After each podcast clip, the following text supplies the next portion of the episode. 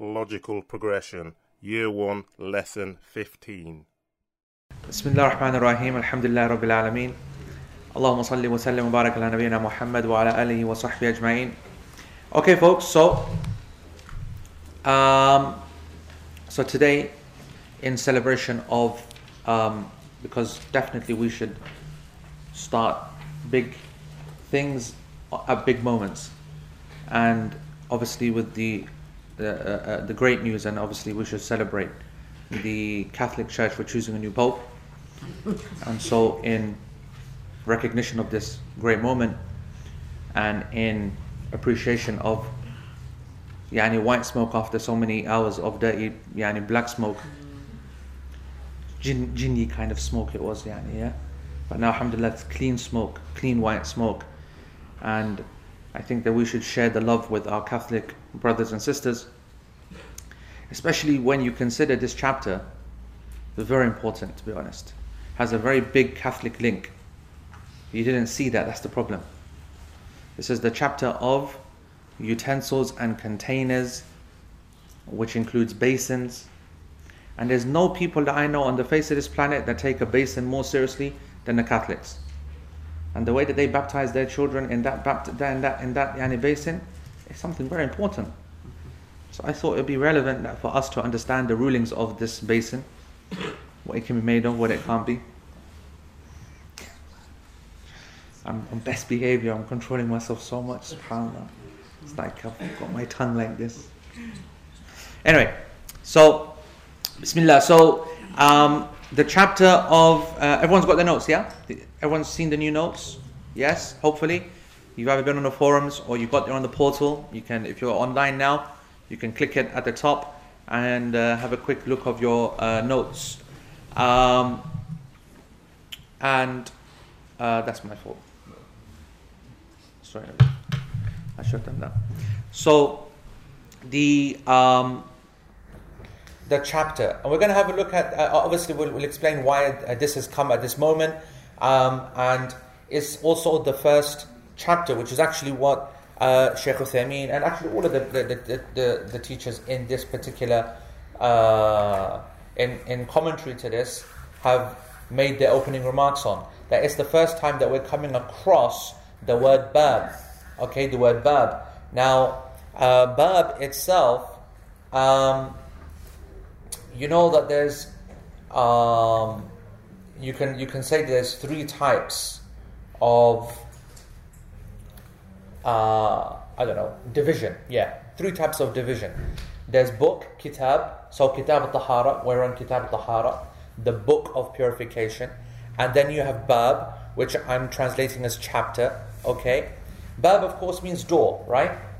And the scholars they said that the reason that in the books of fiqh and in the books of sharia, why you have it divided into abwab, abwab is the plural of bab, you have it like that uh, because uh, and the word bab door is used because it's seen as a entry into the the barakah. So if you think of it, the word bab, what does bab actually mean? It is the opening in a wall dividing two things. So the outside and the inside.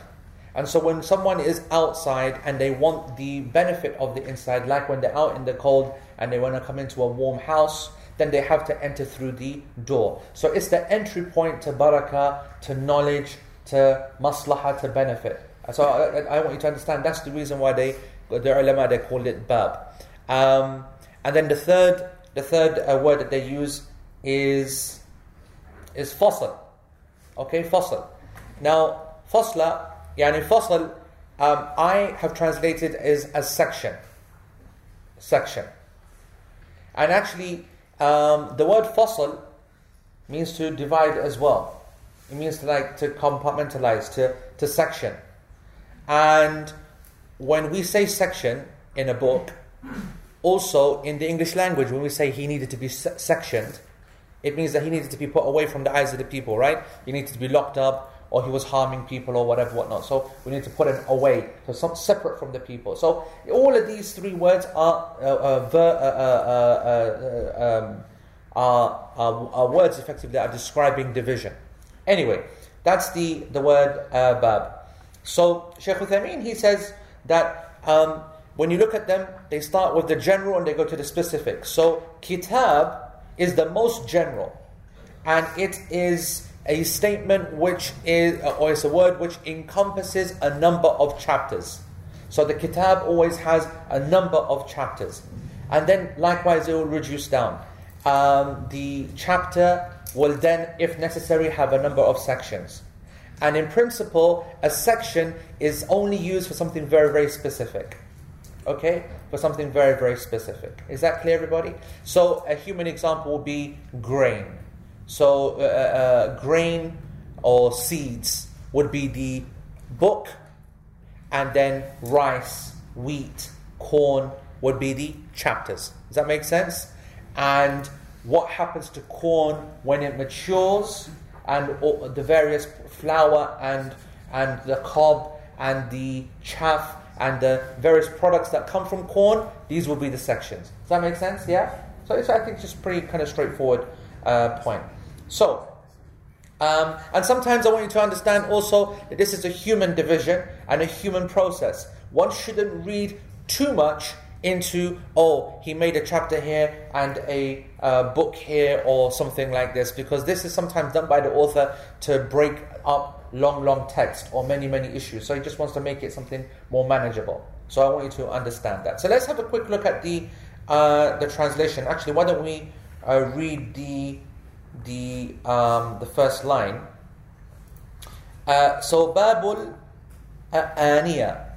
Babul Aniya. And I've translated Aniya as the chapter of implements.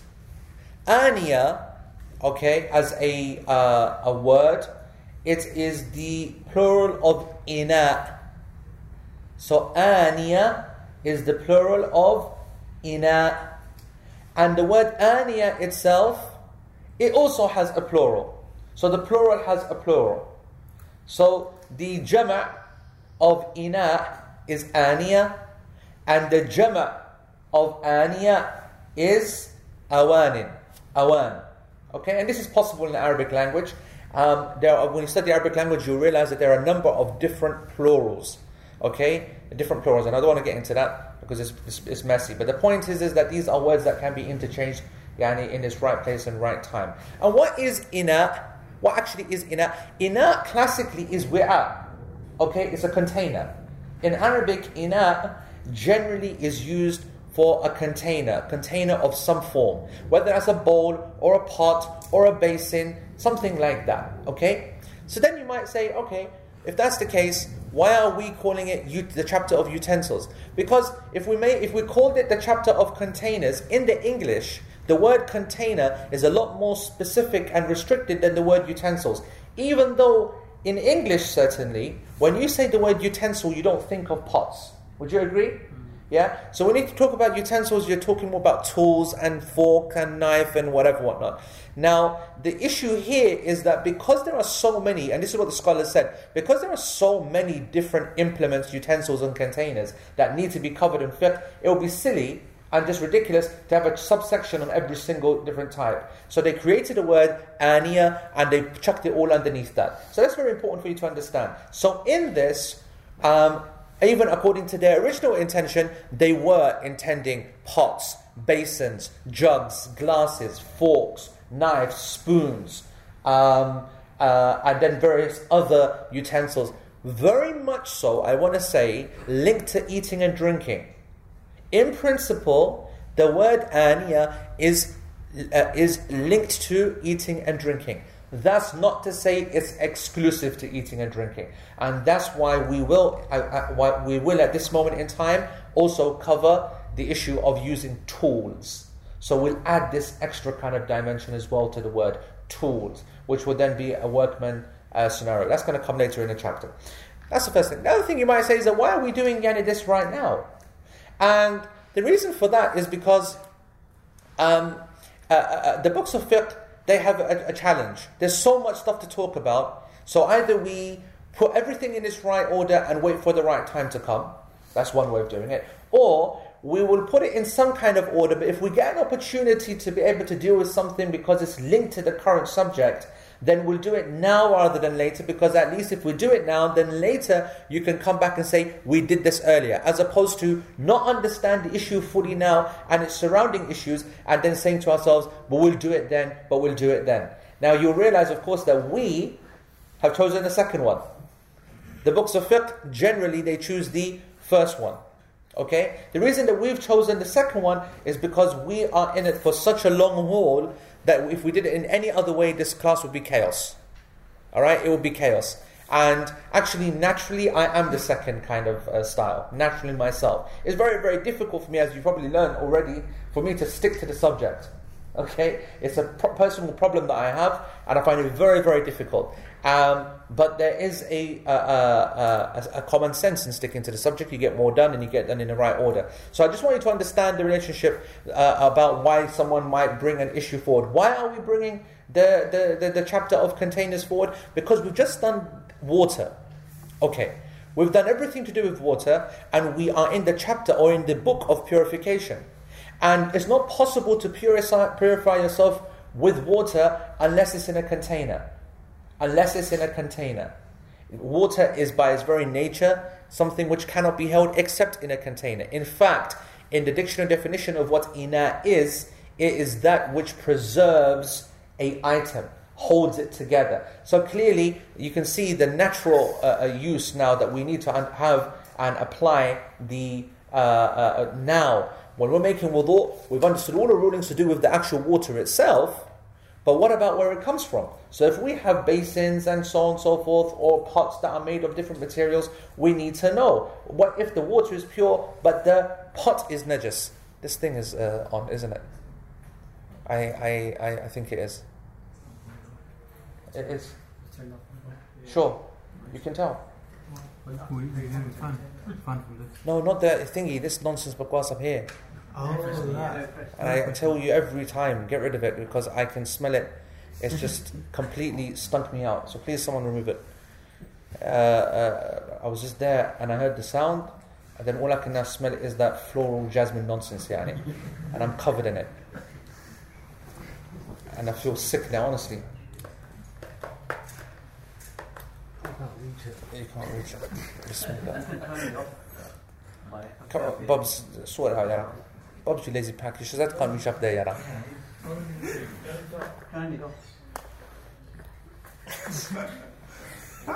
Jazakallah khair. That's, a, that's a Bob's fail.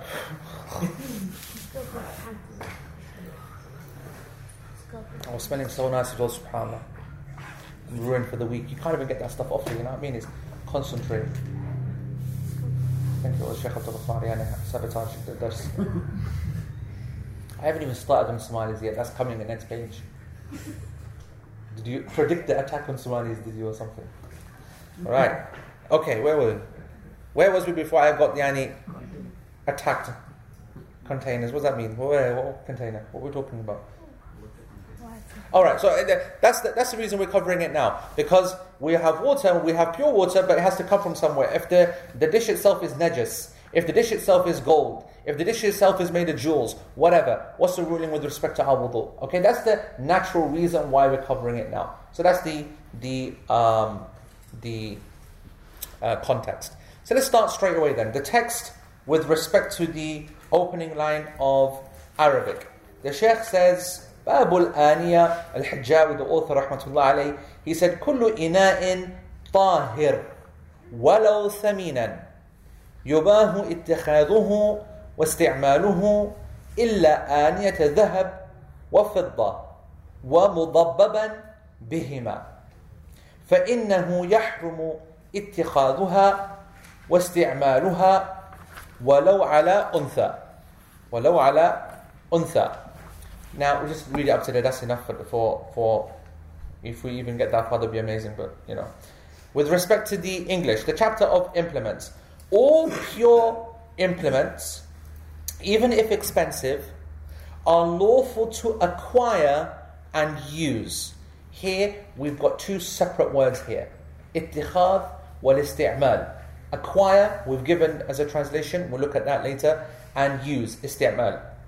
Except for implements of gold, silver, and what is soldered by them.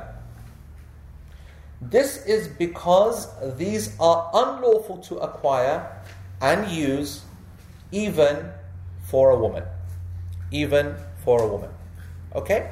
So that's the that's the actual uh, uh, Arabic text and the translation of the uh, the translation of the text as well. So now let's look at now the understanding behind it. With respect to um, utensils, there's an immediate principle we're going to use. I'll put it out to you. How are we going to determine, what are we going to use to determine whether these are permissible or not? Whether they are pure or not? Because that's his initial statement, right? That they are all pure. Or, you know, or, I mean, any object. Let's say take any object, but here we're, we're looking at utensils and implements, okay? What do you think the principle is with respect to permissibility? It's permissible. Permissible, yani to deal with them and use them is permissible. Unless, unless it's haram. Unless we have an evidence that it's haram. Why is that? What's the proof for that?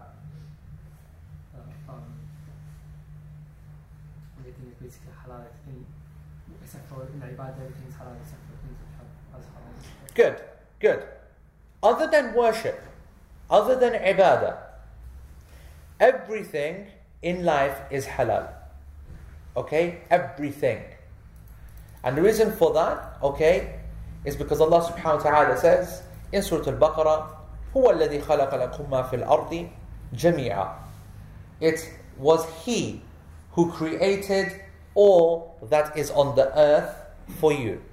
So, what's Allah saying in Surah Al-Baqarah here, verse 200, uh, verse uh, 29? He's saying that Allah is saying that He is the one who has created for you everything on this earth. Created for you means what? For you to use, for you to benefit from, for you to yani, uh, sell, buy, trade with, use, look at, enjoy, etc., etc. This is everything. Now, this principle is called in Arabic al-aslu fil ashya al-ibaha. That the principle, the status quo, the basic principle when it comes to things, when it comes to life, when it comes to non-worship matters, is that everything is permissible. Except that which Allah prohibits. So then Allah subhanahu wa ta'ala will then send something down, an ayah, a hadith by the Prophet ﷺ, which will say, except gold and silver, except all meat is allowed to you, eat what you want, except dead meat, except meat which is killed like this, except the, and so on and so forth. Yes, does that, does that make sense? And I, I want you to appreciate that. Which is, of course, the exact opposite as a principle to ibadah. When it comes to worship, everything is haram with respect to worshipping Allah subhanahu wa ta'ala, except that which He tells us and how He tells us via the Prophet. So we, as I gave many examples before, we can't go around and make the religion up as we go along. We have to wait for a text, a nas. You have to start getting used to these words. Nas, which is text. The word nas, singular, nusus is the plural. So we have to have nusus or a nas, a text, a textual proof that says you are allowed to do this. Now, Sheikh Uthaymeen, he wants to uh, make a point here of this principle. And it's good because it means it will save us time later on. So, Allah subhanahu wa ta'ala, as, as we just said in Surah Al-Baqarah verse 29, has established the, the, prophet, the uh, Quranic proof, but also we have some evidence from the Sunnah as well. As Shaykh Uthaymeen says on page 69, the Prophet ﷺ said, وَمَا سَكَتَ عَنْهُ فَهُوَ عَفُ That whatever Allah is silent about, then that is an afu. The word afu, okay, afu is an interesting word. It means pardon, Okay, and I guess that maybe we translate it here as it has pardoned for you, maybe, I guess. Afu is a noun, so we can't use it in the form of a verb, but I can't translate it in any other way. By the way, the translation point uh, thingy, um, it, as I always said, it was clear in the Arabic, alright? The understanding was clear in the chapter, the last, the last sentence in the book of purification, uh, or the chapter of water. Um, but the, our English wasn't good enough. And then uh, a brother by the name of Junaid, he gave a suggestion and it was excellent. and I included it. So if you go back and read it, that's exactly what the translation should read. And it's also, subhanAllah, faithful to the Arabic as well, which is a good, good job that he did that. So um, this hadith, whatever Allah subhanahu wa ta'ala is silent about, then He has pardoned it for you. This hadith, as the muhaqqiq, the one who's doing the authenticating in this book, he has said that this is narrated by Al-Bazzar, um, and its uh, number is 117 in the Mukhtasar version of the Zawaid, because of course this is the Majma' Zawaid is the book of Bazzar, and it's a major book of hadith.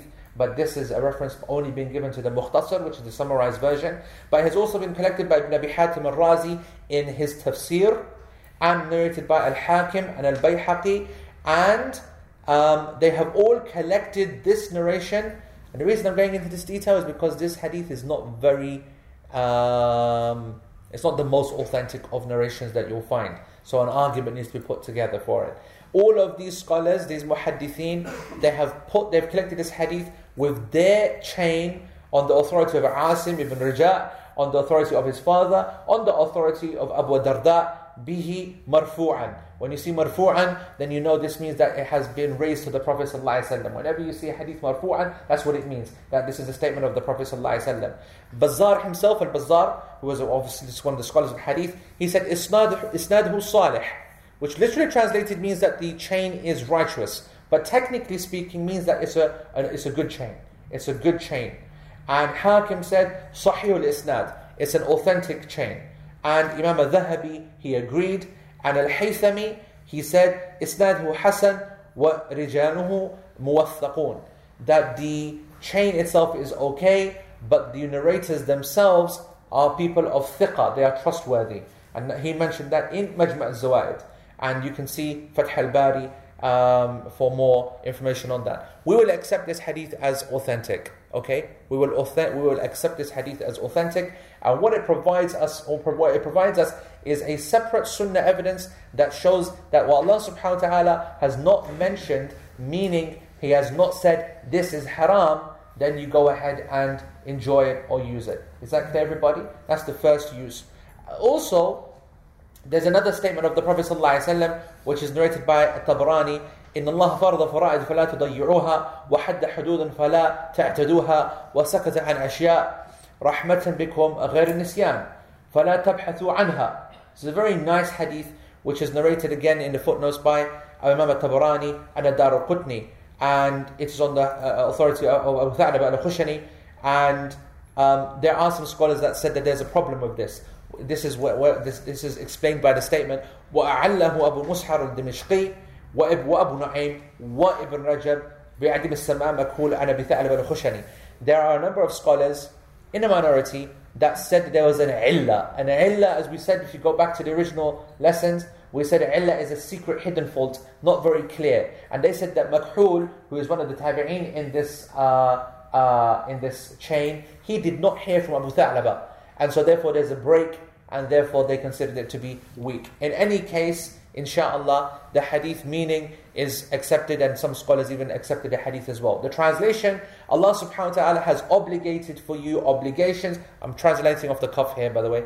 Uh, that Allah has obligated obligations for you, so do not be uh, uh, yeah, negligent. Good, yeah. Do not be negligent with respect to them.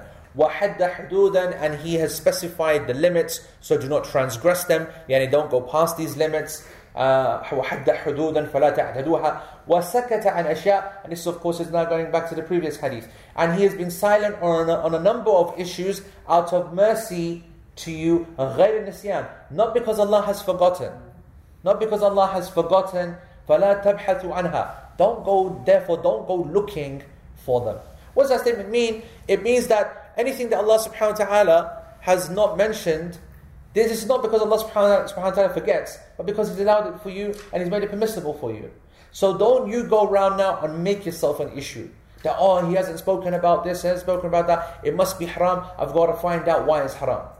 You've got people like that, you know, they're such on a power about life that they just can't just accept the fact that, yes, some things are allowed and some things are not, and that's the end of it. They want to try and make everything, yani, you know, they will see life And this is obviously one of the major problems of our, our, our own religious development that we link religiosity with strictness and that we link religiosity with prohibition. Yani, diyana, religiosity, the sense of I'm more practicing, that's what we call religiosity. That people believe that religiosity is linked to, as I said, that I should be doing less things, that I, more things should be haram upon me. And this is not right. With the, if you put upon yourself some controls which you are you are able to do, that's fine. But don't make things haram which Allah subhanahu wa ta'ala has made halal, which is in itself a major, major issue anyway. Okay? So I hope those are enough background uh, points to establish the uh, uh, uh, the principle, as Shaykh said, that whatever Allah subhanahu wa ta'ala he is, he is silent about, then this is what um, is allowed. Yeah. How do you understand uh, Ibn Rajab in Jami al-Ulum wal-Hikam? He gathers a number of narrations from Tabi'in and Sahaba who said that uh, between us and the haram, we put a barrier of what's halal. So how do you understand that statement? Between us And the haram, we put a and the barrier haram, of what is halal. Yeah, so this is this is an emphasis of what I just said. A person on an individual basis, he decides to leave things out of caution, out of staying out of the doubtful matters. He creates for himself something without saying they're haram, then this is okay. He doesn't say it's haram. As the exact statement says, they even said, we'll put that barrier of halal. We accept it's halal. We're just not going to go there because it's going to make ourselves soft, weak. We might want to then start after having this little bit halal, have a bit more halal. We start yani, going, going, going, and it'll make us yani, into a. Uh, it's, it's like, actually, it's like uh, any human activity. There are certain things which are allowed, okay? Um, I don't know, even to like all human beings. I can't think of a, a, a relevant example, but a person will know that the more that they um, uh, allow their willpower to become weaker, even though they're not saying that that thing is not necessarily allowed, but they just want to test themselves and create strong willpower, the more that you don't concentrate on it and you allow it to slide each time, when the time comes when you need to exercise it, you'll be weaker. This is the principle of the Salihin. Yeah, but that shows that they did use uh, personal strictness to, as a form of strengthening religiosity. No, no. What I'm trying to say to you is that you mustn't. Uh, uh, uh, you're, you're confusing two things: personal practice and personal belief, and believing that the religion, the religion, and the and what Allah Subhanahu wa Taala has revealed, not not at the personal level, but actually promoting, calling people out, looking at others. Uh, uh, uh, uh, belittling others because they're doing certain actions, and for them, everything should be on the down low, everything should be much more stricter, everything because for them, the religion, the religiosity in the religion is linked to strictness, is linked to more prohibition, as opposed to a personal practice. You know what I'm trying to say? There's a psychological impact, and you can see it, of course. You can see when you look at these different people who um, who go around uh, causing these kind of issues, whether they're going out on the streets and or this nonsense that will happen in London, you know, Muslim patrols or whatever, whatnot. Yeah, okay. It's a psychological thing that actually goes out, and it starts to impact upon the external and upon other people. Right. So, um, I also want to just say, uh, just for the t- sake, because Sheikh Uthaymeen himself he mentions it here, so we might as well do it as well. He says that what is the basis for the opposite? What's the basis that Allah Subhanahu wa Taala does not um, allow anyone to establish anything in worship except that which He allows? Allah Subhanahu wa Taala says. أم لهم شركاء شرعوا لهم من الدين ما لم يأذن به ما لم يأذن به الله Surah Shura verse, verse 21 How can they believe in others who ordain for them things which Allah has not sanctioned in the practice of their faith. So if you look at this ayah, Allah subhanahu wa ta'ala is saying to how can a person go out there, okay, with respect to فَدَلَّ عَلَىٰ أَنَّ مَا يَدِينُ لِعَبْدِهِ رَبَّهُ لَا بُدَّ أَن يَكُونَ اللَّهَ أَذِنَ بِهِ That anything which someone is, what this verse uh, pr- uh, proves clearly is that anyone who wants to worship Allah, not enjoy chocolate or uh, uh, use for uh, swimming or use for climbing, what someone wants to worship Allah with, it's not permissible to use that except that which Allah has given permission for. And this is clear from this verse with Shura. As for the ahadith, it's very, very clear. Many, many narrations. For example, the Prophet ﷺ said, as narrated by Imam Ahmad, إِيَّاكُمْ مُحْدِثَاتِ الْأُمُورِ فَإِنَّ كُلَّ بِدْعَةٍ ضَلَالَةٍ Beware of every new matter in the religion, because every innovated matter is a going astray. Is that clear, everybody? This is a very important point. Every new matter is an innovative action on behalf of that person. They're thinking that they're bringing something new to the table. And all of these new matters from human beings in religious matters is a going astray, without exception. Okay? Without exception. And we'll talk about that at another time about uh, the other uh, uh, issues. Anyway, that's just something to uh, uh, establish the principles. Then let's get back to utensils themselves. Utensils, all of them, small, big, nice, uh, ugly, expensive, cheap, all of them, the basic principle is that they're all allowed. Okay? Allah subhanahu wa ta'ala in, tells us in the story um, concerning Sulaiman alayhi salatu wassalam, يَعْمَلُونَ لَهُ مَا يَشَاءُ مِنْ مَحَارِيبٍ وَتَمَاثِيلٍ وَجِفَانٍ كَالْجَوَارِبِ وَقُدُورِ الرَّاسِيَاتِ in Surah, in Surah Saba. Surah Saba, uh, verse 13, the translation of they made him, they made for Sulaiman alayhi salam, whatever he wanted palaces, statues, basins as large as water troughs, yani huge containers, okay, and fixed cauldrons. And the scholars they mentioned that uh, here is a, a, a actual verbal because you see, you see, the the reason they're mentioning this point, the scholars mention this point, is because they're trying to say, why would a person consider a utensil to be haram? It's only two ways, really, isn't it? Other than it being impure. Either because it's made of something haram, or because it emotionally sends off the haram signals. What would emotionally something haram be? Something massive, right? If you saw a huge, huge yani, water trough or, or huge pot, like a deer, yani, you know, as they say, full of lovely biryani, yeah, barsa biryani. Oh man. Where's Amjad, yeah, If Amjad, you're watching, yeah, where's our invitation, man? Nice big dig. Dig or dig? With G at the end. That's plural. G. yeah, you got me all happy now, man. Haven't eaten all day, man. What's happening?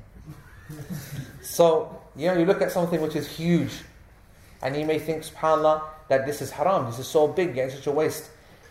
If it can be, and Shaykh Uthaymeen makes this point here, he goes that if you do want to look at whether something is permissible or impermissible, it will only be from the ayah innahu la yuhibbul musrifin that Allah subhanahu wa ta'ala does not like the extravagant people, meaning wasteful people. So someone who is not needing that and is just you know flashing it around just to show off, then that's haram from a khuyala, uh, from showing off. That's haram from that angle. It's not haram from the utensil angle uh, uh, itself. Does that make sense? Okay, so let's just make that clear. So, the first statement is that every utensil is tahir.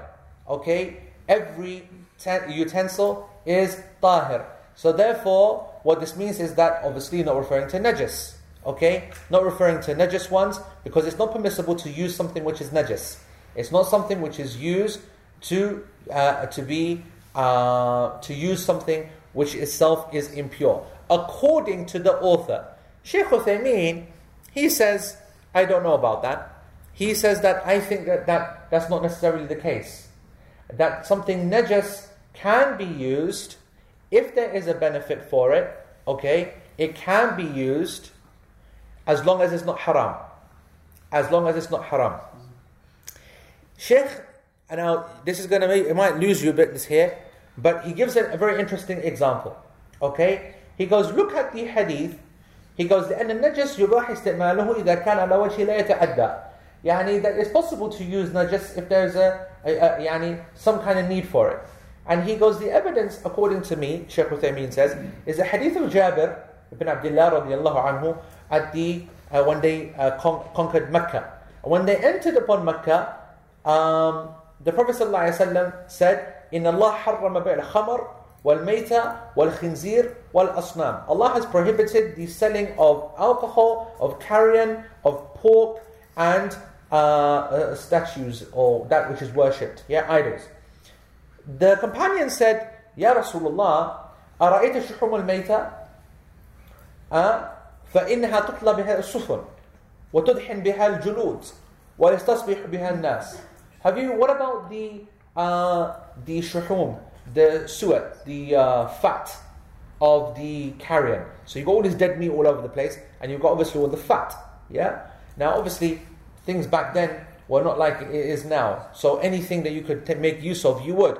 So fat is something which, you know, is very valuable. And they said to him, Ya Rasulullah, what about using that fat? Because we coat our ships with it to give that waterproofing. Um, uh, and we oil our skins with it to make them, you know, supple. You know, to like when you're treating skins, leather skins I'm talking about, alright? And we use it for lighting, so we burn it as a fuel to create light. Rasulullah said, La huwa haram. No, it is haram. Now, this hadith narrated by Bukhari. What Shaykh Uthaymeen said, he said that what's interesting here is that the Prophet ﷺ أقر هذا الفعل مع أن هذه الأشياء نجسة. يعني the Prophet ﷺ accepted the argument of the use of najasa, but didn't allow it because the uh, item itself was haram. Because the the intifa, the benefit, the benefiting of this itself from that specific item was haram because it's been mentioned, because it's got a nas there, because the Prophet ﷺ has said carrion, so therefore we can't use carrion. He didn't say we can't use it because it's najis. Does that make sense? This is what Shaykh Uthaymeen is trying to say. This shuhum al-mayta, uh, uh, uh, this fat of the of the of the carrion, the companions gave a number of uses for it. The Prophet ﷺ did not rubbish these uses. What he rubbished, in fact, what he said is haram, is that no, no, it, almost, if I'm going to add brackets, it's like, no, no, I appreciate the, the, the benefit that you're trying to take from it, but it's haram to use carrier.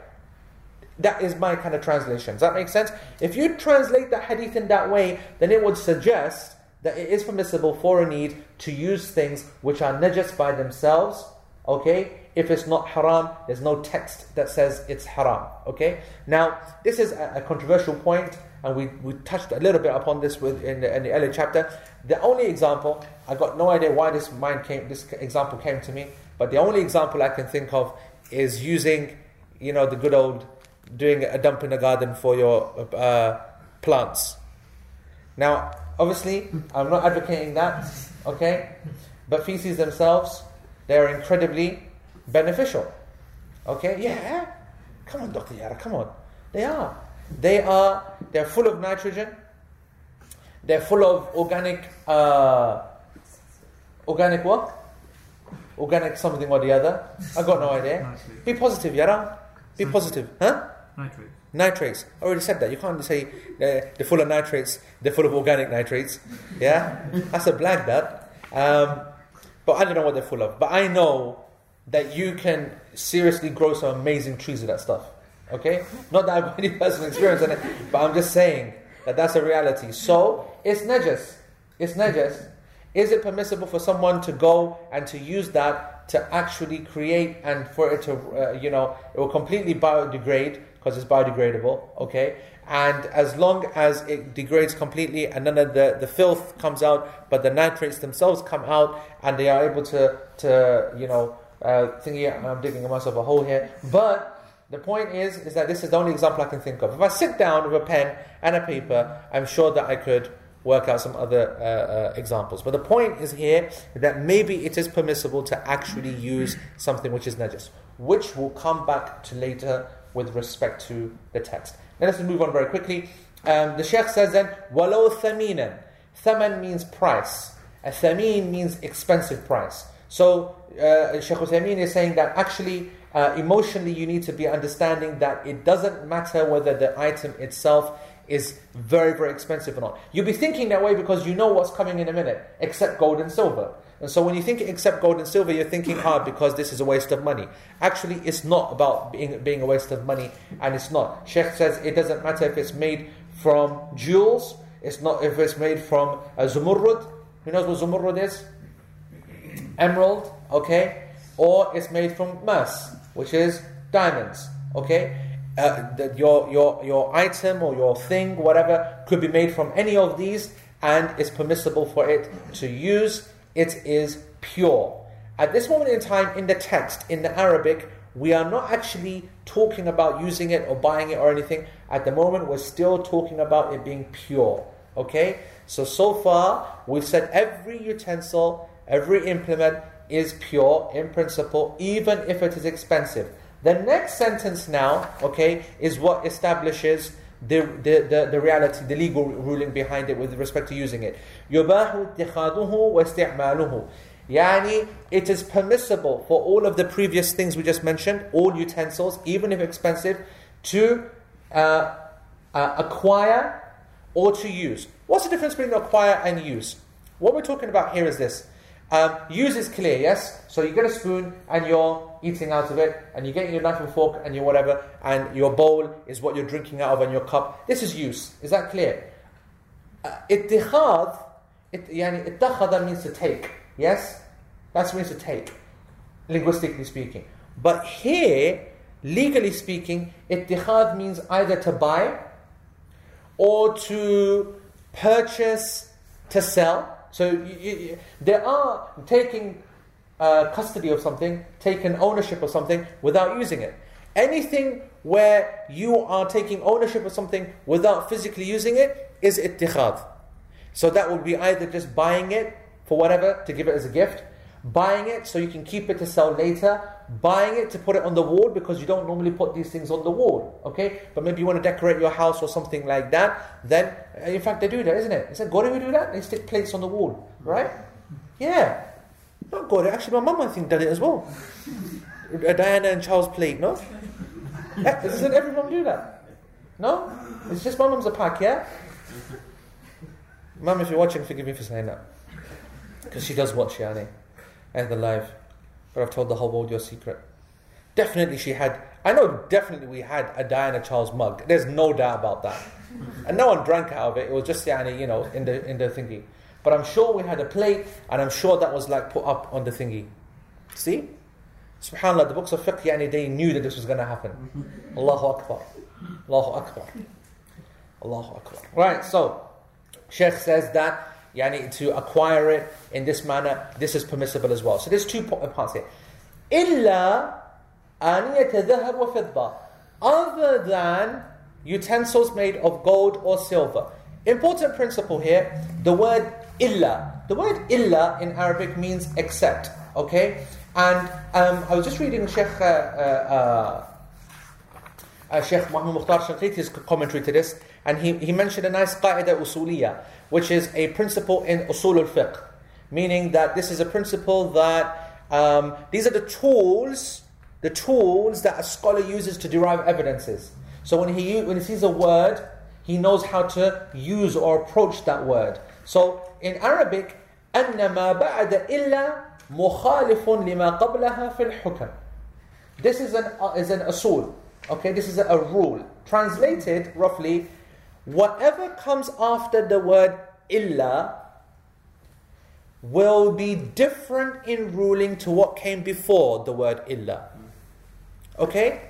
So whenever you look in the Quran or whenever you look in the hadith, you have this rule at the back of your head. That if I come across a phrase or a sentence which says makes a statement and then says illa da da da da da, okay, what it means is that uh, the translation again, anything which comes after the word illa is mukhalifun, is different to that which came before it, lima qablaha fil hukm, with respect to legal ruling. So its legal ruling will differ. So in this sentence, يعني كل أناء طاهر, every uh, utensil is pure, okay, and even if it's expensive, to use it and to acquire it, except gold and silver. So, except gold and silver, what's the implied meaning therefore, if you understand? To acquire it and to uh, use it. This is the, the implied meaning from the text it's, it, itself. Okay, I want you to, to understand. Now, of course, uh, uh, well, I just I should also add who have we who are we hating on at the moment? We need the people to, because We need some kind of Somalis. Yeah, we need to hate on the Somalis because they set me up today. We hated on Pa- Pakistanis enough, all right? And Gujis, I think we hated on last week. So now it's return to Somalis. The the the the the, the fuqaha, Can we pull out of the Somali full, people the Somali people were out. What? All two of you? What? what? Oh, three, three. Sorry, three. Okay. So the fuqaha they mentioned that the scholars, that the, sorry, the, the the fuqaha they mentioned that there is a third uh, uh, substance which is impermissible, right? Gold, silver, and what Somalis use for their for their uh, plates and their utensils. Human skin and human bones. It's true, isn't it? Yeah, Somalis. No, you won't. So No, uh, isn't are you not cannibals down there? No. what's happened in the, the 1993 when the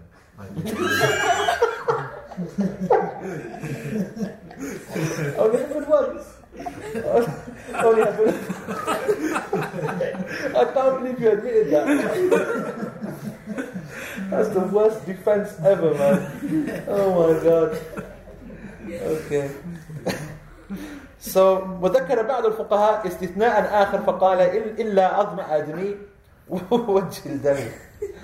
So, so um, uh, in one of the Hanbali books of fiqh, uh, they said that in Kashaf, they said that it's not permissible to use a, t- a, t- a tool or or a, a plate or something like that, which is made out of uh, human skin.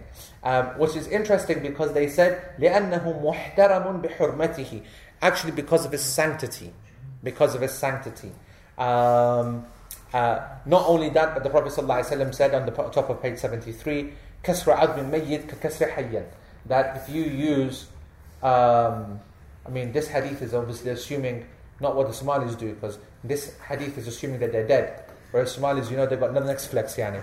They find an extra. I think that is in the market is double the value if you produce a live version. Huh? Astaghfirullah. The uh, the breaking.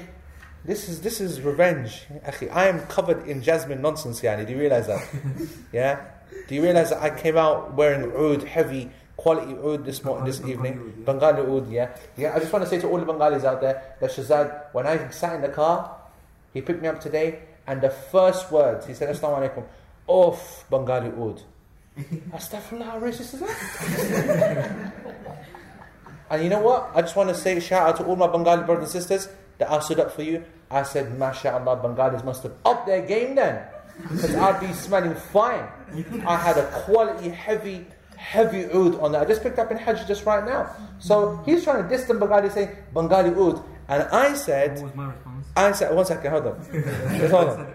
I said, subhanAllah, if that's the truth, you're saying this is Bengali oud, then the Bengalis have definitely upped their game. They must be smelling really nice. That's the defense of Bengali, isn't it? What did you say? I said it's been a long time since I give you some. Oh, yeah, yeah, yeah. That's right. He said, yeah, yeah. He goes, I need to get you perfumes again. He needs, I need to buy you some more perfumes. I said, well, that's good as well. As we always said, we never, we have a no refusal. We don't have a refusal policy on gifts, huh, Bobs? It doesn't just have to be cheap chocolates or whatever, does it? Yeah. Anyway. So, uh, okay, so gold is clear. I th- everyone, I think, understands what gold is, and silver is clear. I think everyone knows what uh, silver uh, is. This, Sheikh says, covers small amounts, large amounts. Um, it covers half made, not half made. It covers small plates, large plates, uh, all of them. Then the Sheikh then says, and that which is وَمُضَبَّبًا بِهِمَا and that which is soldered. So you might be thinking, what on earth is, is going on there? But I want you to understand that with uh, utensils and bowls and I don't know, china or whatever, I don't know, made of whatever they are, them being weak or uh, I don't know, uh, you know, if they break, we've got the case of the giggles here, I think. Huh? We have, and the problem is, is that these guys have got the giggles and they're making me laugh. so we've got to stop laughing now. Okay? So I suggest you turn around this way. Okay? Yes? And so just you, Yani, look at Nasser. That will stop anyone laughing, Yani. Okay? And then I'll just keep looking at Shazad. And then does an oily trick for me as well. most miserable guy on the planet, eh, Bobs? Yeah, I thought that you'd teach me how to be smiley, be happy. Every time angry, angry. Huh? Sheikh? Tell him, give us some nasiha, yani. Careful. He's a, no, he's not a lawyer, he's a dentist. he's a lawyer. He's a dentist. He should have the. It's, it's Ola. It's, he's more, he has more right to show his teeth than anyone else. you know what I'm saying? We hide our teeth, yeah, and that's, that's understandable. Because even though smiling is sadaqah, it's not sadaqah when your teeth are yellow, you know what I'm saying? then it's a bid'ah, maybe haram even. Okay. Anyway, so now what the Sheikh now says, all right, is um, talking about now soldering. So what we're talking about soldering is this. So we have a plate and it cracks. So we now need to stick it together. This is what soldering is. So you get obviously very very hot uh, melted gold or silver, and you line it, and obviously it sticks back together again. And that's effectively what's happened with that. Soldering is of two types. One which is of fixing, and that's the ba- basic principle. But it can also be of decoration as well. So what we're talking about here, all right, everybody, is that if a plate has been cracked and fixed with it, or is now surrounded by it, then in principle, this is also not allowed except for any exceptions. And the exceptions will come in a minute. Now, I just also want to just make sure that you understand something here. When we're talking about gold and silver, we don't mean just pure gold and pure silver. We're talking about that which has been brushed by gold. We're talking about gold plated, silver plated, whatever, whatnot. Pack jewelry, pack uh, uh, uh, uh, utensils don't not included. Yeah, because packs we just paint ours silver and gold. Yeah, I've got some at home. They're amazing. You know what they do? They they make them really really heavy. I don't know what they put in them, and then they paint them yellow. I don't know. I use it for my my, my, my chicken or whatever. Anyway, has. I don't know something to this kid. Yeah, and today he's lost. he's, he's lost the plot. You know that.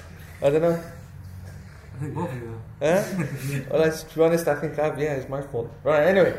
So, um, We only got five minutes left anyway. so- okay, we're going to go five minutes left. Okay. So, and what's the, what's the evidence for that? Anyway, what's the evidence for it not being permissible to use um, an item as a utensil which has been soldered? The evidence is the hadith of Bukhari. The Prophet ﷺ, uh, said uh, on the authority of Hudayfa radiallahu an, لا تشربوا في آنية الذهب والفضة ولا تأكلوا في صحافها فإنها لهم في الدنيا ولكم في الآخرة.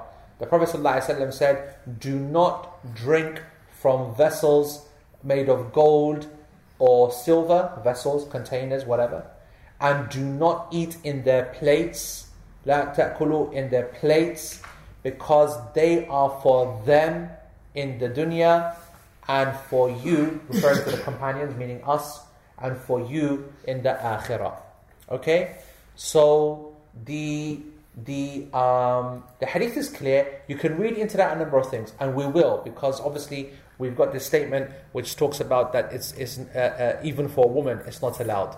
Um, but we'll, we'll, we'll come to that point in a minute. But just so that it's made clear to you that the Prophet ﷺ is giving an illah here. Yeah, he's giving a reason within the hadith. He's actually saying that what these are the kind of things that they do in this dunya, showing off, using them, flexing, you know, being proud and whatever, whatnot, making it some kind sign of wealth or whatever.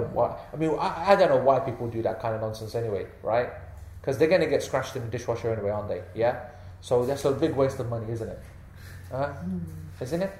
No? Or is it they don't, don't is it they don't get scratched? Is that the reason they use it? Well, I have no idea. We don't even yani, we've never seen gold. Forget about yani, actually pick one. We're simple people, yara. If we even if we get a bit of perfume, it's one of Chris's dad buys us a perfume. That's why I tax my my uh, Duhan yani Bengali perfume he called it. Subhanallah. Subhanallah. No one in my entire life ever complained of that perfume. In this masjid, the Sheikh Abdul Far in the morning, it's the, the it's amazing, sah? Huh? And, All the thick stuff. So new armor here, Fajr is bright and very nice. Obviously, sorry. Subhanallah. so I recommend you stay home.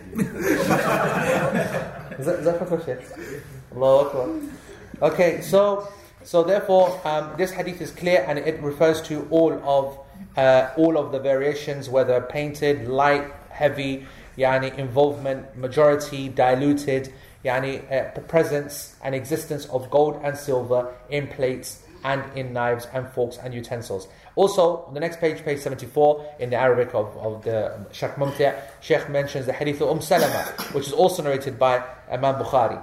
الذي يشرب في آنية الفضة فإنما يجرجر في بطنه نار جهنم. Um, the Prophet ﷺ said that whoever drinks from a silver container or from a silver container or silver cup, whatever, it will, the water drunk from that will bubble. Yeah, will bubble in his, uh, will be will be the fire of hell bubbling in his stomach. That's got to be the most unfunniest statement ever. And the guy yeah, starts laughing. But this is all Sheikh Abdul Ghafar's fault. I just want to say. And he's going around making faces at everyone and making everyone laugh. And now this hadith has been ruined by Sheikh Abdul Ghaffar. May Allah forgive him. Ameen. والنهي للتحريم uh, on a, uh, this this is a miskin is that to walk out which is good which is good because he needs to have some cold yeah he needs to have, uh, get some fresh air and breathe again um, uh, nahi when you prohibit something when you when you say don't do it in sharia indicates what when you say don't do something prohibition okay tahrim impermissibility when you say don't do something, it indicates impermissibility. What, what, what also can someone tell me about this hadith specifically with respect to sin? Can anyone tell me uh, something? It's a major sin. Why? Correct. There's a very important principle when it comes to sins. Whenever a punishment in the akhirah is mentioned, especially Jahannam, it is a proof that the sin is from the kaba'ir. It's a major sin. Because sins are of two types, minor and major. Yes? So major sins are aklu riba wa al muhsana, uh, to take riba, to uh, uh, accuse a just woman, uh, zina, all the standard kind of stuff. This is part of it. And how do we identify a major sin? When there is threat of a punishment, threat, a wa'id shadid of Jahannam, of something that will happen in hellfire. Anything that mentions any of these in any kind of way, it is a proof that the actual action itself is a major sin. Minor sins are mentioned in a negative fashion. Okay? Don't do it. It's not permissible, etc., etc. A minor sin would be, for example, um, kissing a girl or something. Yeah, that's a good uh, minor sin. Don't don't take it as minor though. But yani, it's not a major sin. It's recoverable. Okay? Anyway. I can't think of another one anyway. Encourage the youth. Huh? Encourage the youth. Encourage the youth. Yeah, Astaghfirullah, we just want to just say what Allah subhanahu wa ta'ala has said and the Prophet has said. We don't want to encourage anyone to go around kissing any girls. Okay? Yani, don't don't The example, right? You use that example anyway. Please give me another example. What are you waiting for? What kind of imam are you, man? What do you mean, okay, then go? Give me another example, you see? That's the problem. It's difficult to think of minor sins, actually. It is actually quite difficult. Hmm? Swearing. Swearing. Not fahash. Not fahash. Al-mu'min is not fahash. Maybe. Maybe. Because the Prophet ﷺ said that the believer does not use. Yeah, I think that's a good example, that. That's a good example. Uh, uh, um, the Prophet ﷺ said that the believer is not someone who uses disgusting language. Okay? He didn't, and that's enough for you to not do it. Agreed? Yeah? Because he's not like mu'min. Yeah, and meaning that if someone does it, then he's not like mu'min. Yeah? Um, but a specific punishment has not been mentioned. But I still like my example. Anyway. So, so, um, you might say, well, hold on. These are hadith, they're talking about big containers, the complete container or the complete glass. Where's the evidence for a bit or soldering? You know, where, where the where the cup is a normal wooden, um, made of china or whatever, and it has like you know a gold streak going through it. D- this is not. Yeah, and if you have a, a china cup with a, a solder of gold for it, you wouldn't call it a gold cup, would you? Yes. But we are saying that it's also impermissible to drink from that cup. So we'll say these two evidences don't refer to this one. But we'll say yes, it does. Because there is a hadith narrated by Imam Daraqutni where he said, إِنَّهُ مَنْ شَرْبَ فِي, في آنية في آنية الذهب والفضة أو في شيء فيه منهما so this narration is whoever uh, uh, uh, drinks the same the same will be for the person same punishment will be for the one who drinks from any container made of gold or silver or something that has uh, uh, some of it in it some of it in it some of it meaning gold or silver it in it meaning the utensil so this is what would cover the concept of soldering or like a edging or like a lacing or like any other kind of you know uh, design function or whatever. This hadith has been narrated by Imam ad-Daraqutni on the authority of Abdullah ibn Umar and he said that it has a good chain. It has a good chain. There is, then there follows a long discussion, which I don't think I will uh, entertain at this moment, which basically establishes that this hadith has a number of problems, and um, uh, I will say to you that Imam Nawawi said this hadith is da'if, that Ibn Taymiyyah said that this hadith, this chain is weak, Imam al-Dhahabi said that hadith is rejected, hadith munkar, and so therefore it is possible that this hadith is not good enough to use as an evidence to specify the soldering. Now, that's not a major problem for us at this moment in time because we're going to come and give an exception for soldering anyway in a minute, okay? But I want to say to you that the majority of the scholars they they insisted that one stays away, insisted that one stays away from gold in every circumstance with respect to eating utensils and silver. There's going to come a exception in a second. Now, um, I also want to say, um, what else do I want to say? Okay, let's just finish with this. So we have three, we have three scenarios. We have three kind of uses. One is ittikhadh, two is isti'mal, and three is eating and drinking from. Okay? So the first one, I buy it to use, yeah? Whether I'm selling it, whether I'm putting on the wall. Second is using it. Using it to carve, using it to cook it, using it to arrange something. Third is its only use is just for drinking from, to actually eat and drink from. Okay? Eat and drink the food which is halal and clean inside a container which I'm just drinking from. What we need to ask is this. According to the madhab, according to the madhab,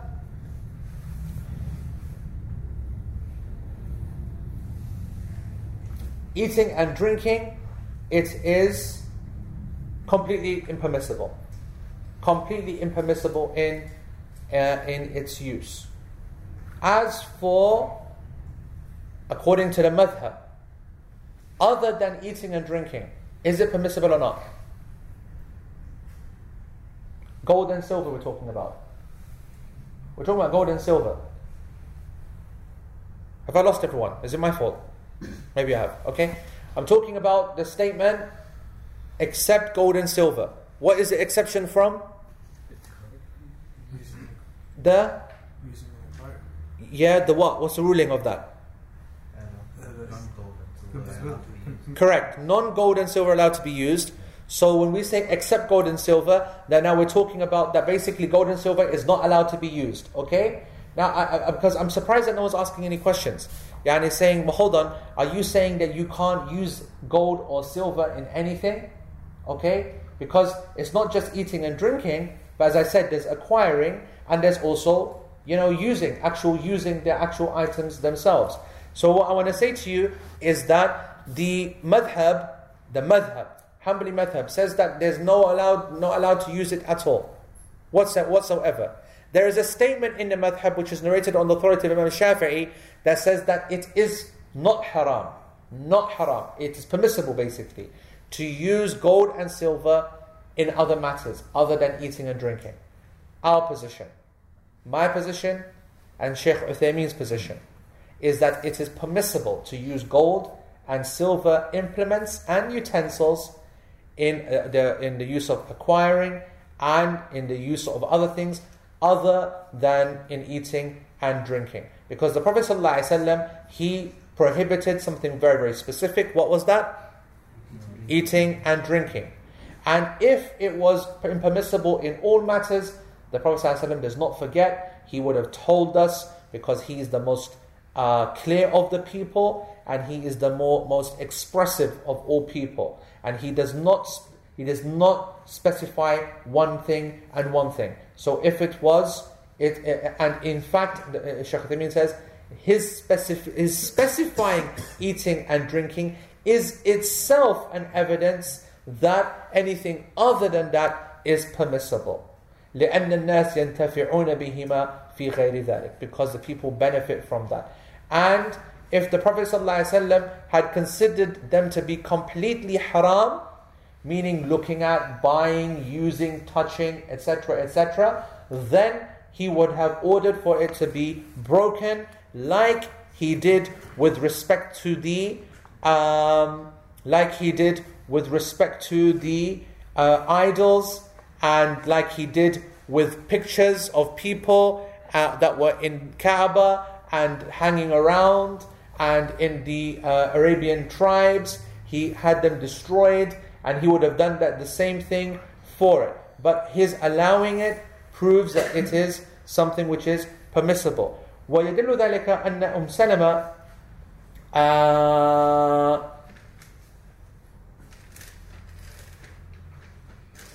and there is a narration and there is a narration which is collected by Imam Bukhari where um, where Umm Salama she had a juljul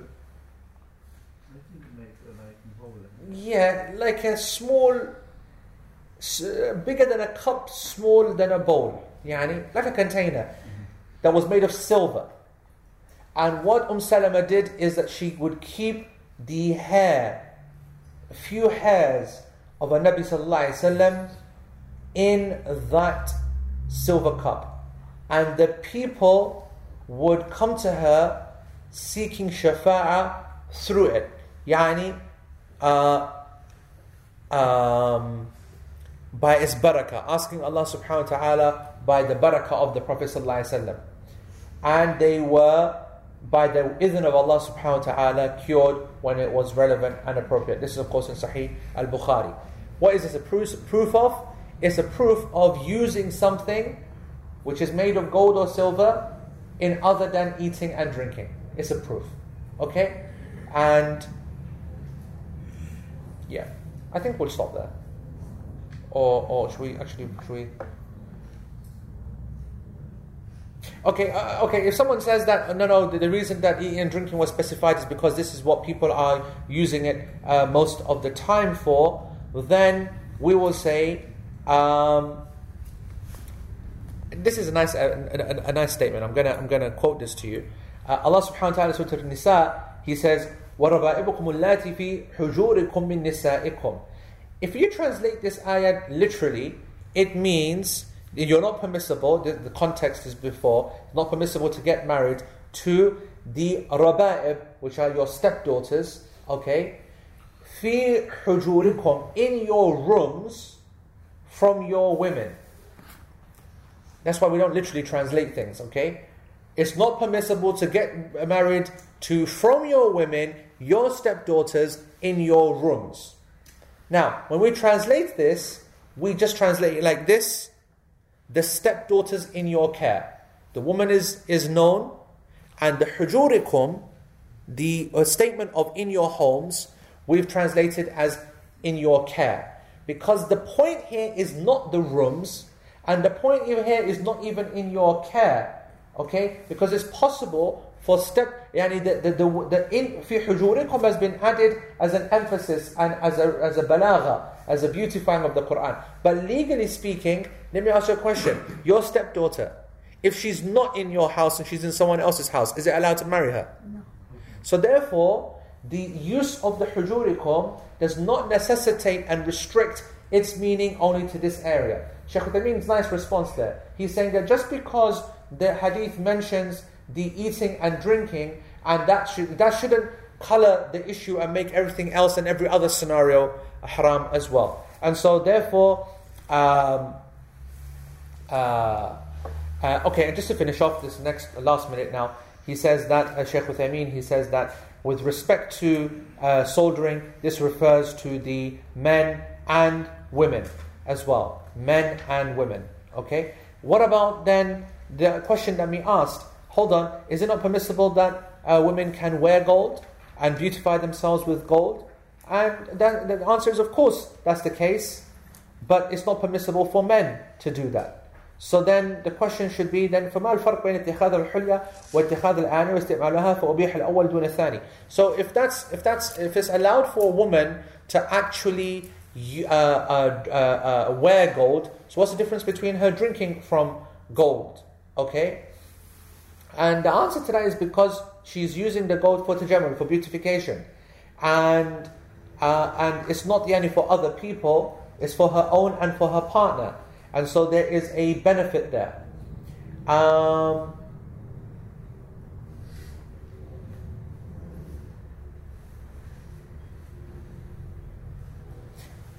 and and whereas drinking from a gold cup, so yani a man is not allowed to wear gold jewelry. It is effeminate. It's, it's it, uh, that's me speaking. But Allah has said that it's not allowed, so there's a divine text. So gold can't be used. Okay? But it's allowed for a woman to wear gold. Okay. The, the woman used it to look nice, etc., etc., etc. If we were allow, if we were to allow a woman to drink from a gold cup, what benefit is it bringing to the man that she drinks from a gold cup? What is the benefit? There is no benefit, unlike the gold jewelry. So it's not the same to use the logical argument that one uh, if it's already allowed for the woman, then it should be allowed for the woman to eat from it or drink from it as well. That's the first response. And the second response is actually from the hadith that we mentioned before, which is the clearest response. The illah was given. This is for them in the dunya and walakum fil akhirah. So this is yani, not talking about sexual uh, gender uh, uh, discrimination. This is about Muslim, non-Muslim. That these are for them. And so obviously lakum for you in the akhirah is including men and women. Okay. And it's lahum is also including men and women from non-Muslims. So let them enjoy themselves with it in this life, and it's for you in, uh, in the next life. And that, alhamdulillah, pretty much yani, covers. I don't know, was that one page or two? I don't know. I haven't got I haven't got the English notes with me, but at least that's the subject uh, covered. So therefore, in response to the Facebook thing, it is permissible for you to have a golden gun, isn't it? Now it is, yeah. Just in case before you didn't. What's that guy's name? Francisco Scaramanga? Scaramanga. What a guy, that uh. What a guy. Uh, oh, صح صح Saddam had a golden Kalashnikov صح جائز yeah it's allowed isn't it yeah yeah did Saddam have a third nipple as well you don't know so that is the fount of knowledge. Maybe he knew about Saddam's nipples as well. All right, guys, any questions? Any? Yes. Yes.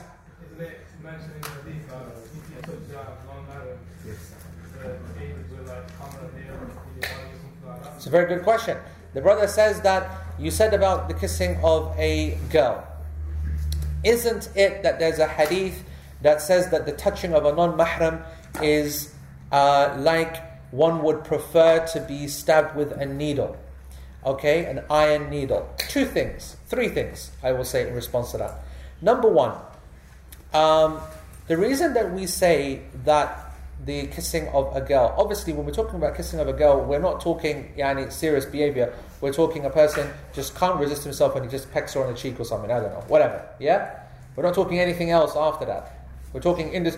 We're literally talking in the street. He's walking past. He says, "What's happening here, son? You don't get any ideas. Yeah, I know you're looking at me. big guy is looking straight at me there, thinking, "Oh my God!" Right? So, what are you doing awake anyway this time? so, you know, he's walking in the street and he's just, you know, something comes over him and he just walks up to the next girl and just pecks her on the cheek or pecks her whatever, and then he legs it, whatever. I don't know. Yeah. so I'm saying that uh, something not too far from that happened to Abu Yusr radiallahu ta'ala anhu And because of that, Allah subhanahu wa ta'ala revealed an ayah in the Quran uh, which was to establish the prayer and that the prayer would um, expiate that action. It's not permissible, it's not possible to expiate major sins. Okay, only tawbah expiates a major sin. Does that, does that make sense? And so, any act of ibadah, if it's expiating a sin, that sin must be minor, legally speaking. That's the first thing I'll say. The second thing I'll say is some, scholars consider this hadith to be weak. Okay?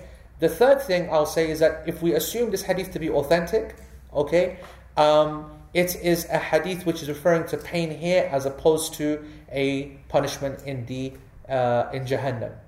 And when I said what I said, I was very, very specific. The scholars they said that a proof or an indication that a sin is a major sin is when it it, it states a Jahannami uh, punishment.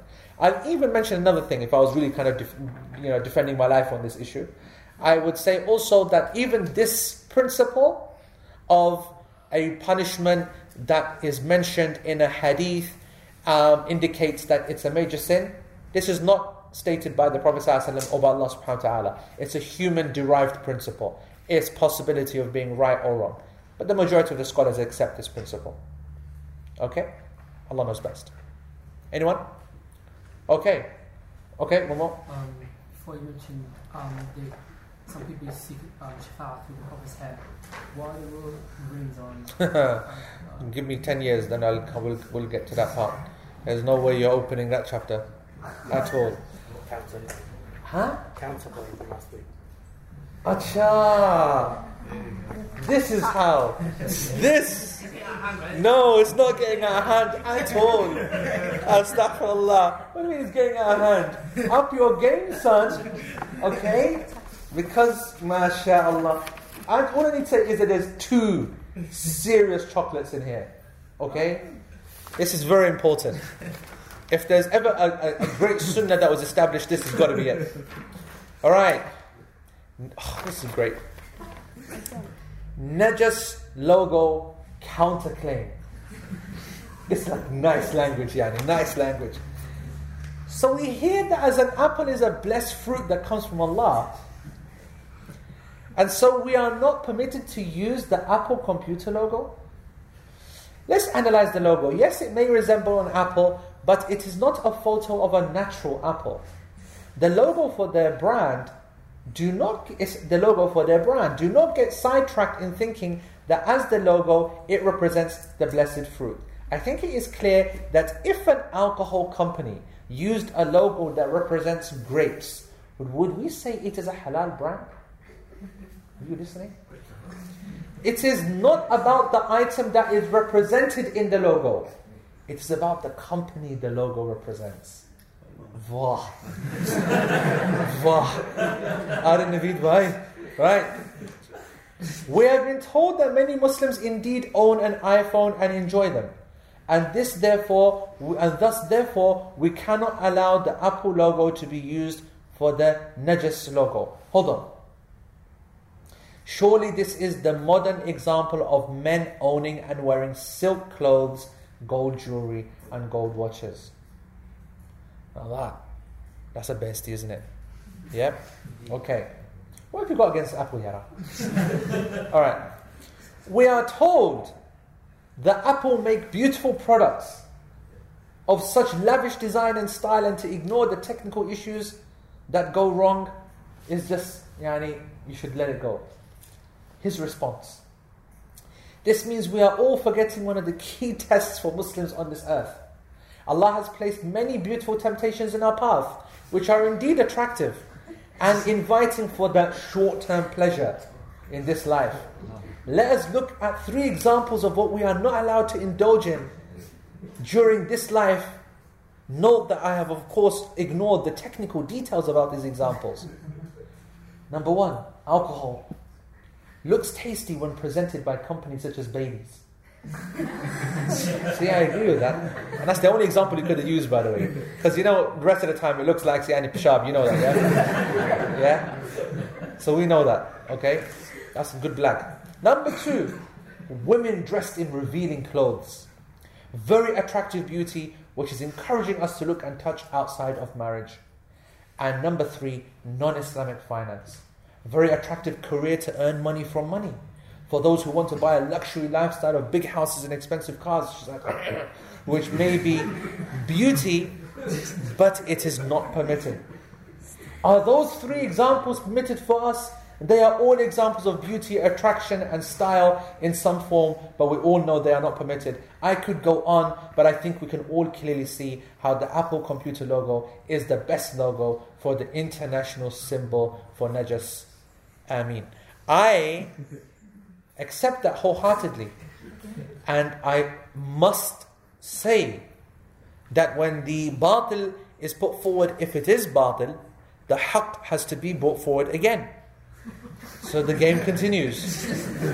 Let yani, your next argument be strong and powerful. I advise you to take this out of the realm of just Apple versus Android. I advise you to bring in BlackBerry, bring in Nokia, bring in Sony, bring in Samsung. Inshallah, then by then I will have my own chocolate factory. so be imaginative. Jazakumullahu khairan. This is amazing business, wallah. Yani. I don't know. What happens when I start picking on, I don't know, like, I don't know, using like a, a country's flag? Yeah. So if I use a country's flag for the symbol of najasa, surely that's going to freak out a number of people. And that's going to invite lots of gifts in it for counterclaims. Sah? I have to think about that. If you slash tires outside. Astaghfirullah, no slashing tires. Jazakumullah khair. See you guys next week. I'm going to finish the questions on the forum over the next few days. I've started today. Jazakumullah khair. Huge effort. Answered now about 30, 50 questions like. Alright. Jazakumullah khair. Assalamu alaikum wa rahmatullahi wa barakatuh.